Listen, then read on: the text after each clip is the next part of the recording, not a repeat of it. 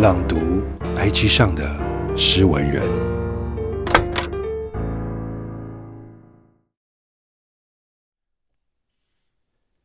谢谢你的出现，走慢了我的时间。现在与过去交错着，人海茫茫，时光漫漫，我们各有各的憧憬，各有各的挣扎。生活变成几个透明的圆圈，在遇见时交叠，在道别时变成深邃的命运，浅浅的变成永远的曾经。这是自己喜爱的作家张希书里令人印象深刻的一段话：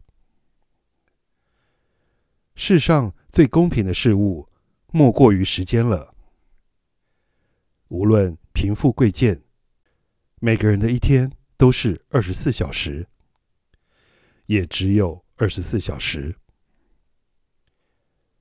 如此珍贵无形的资产，总期望可以留给最重要的人。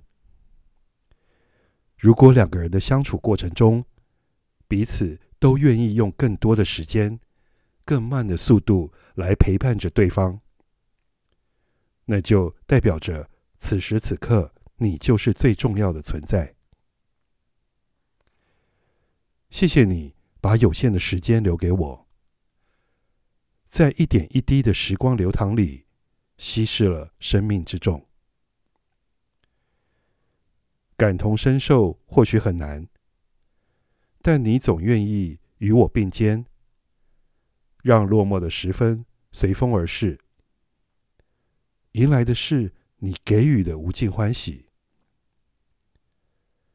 谢谢你陪伴我一天又一天。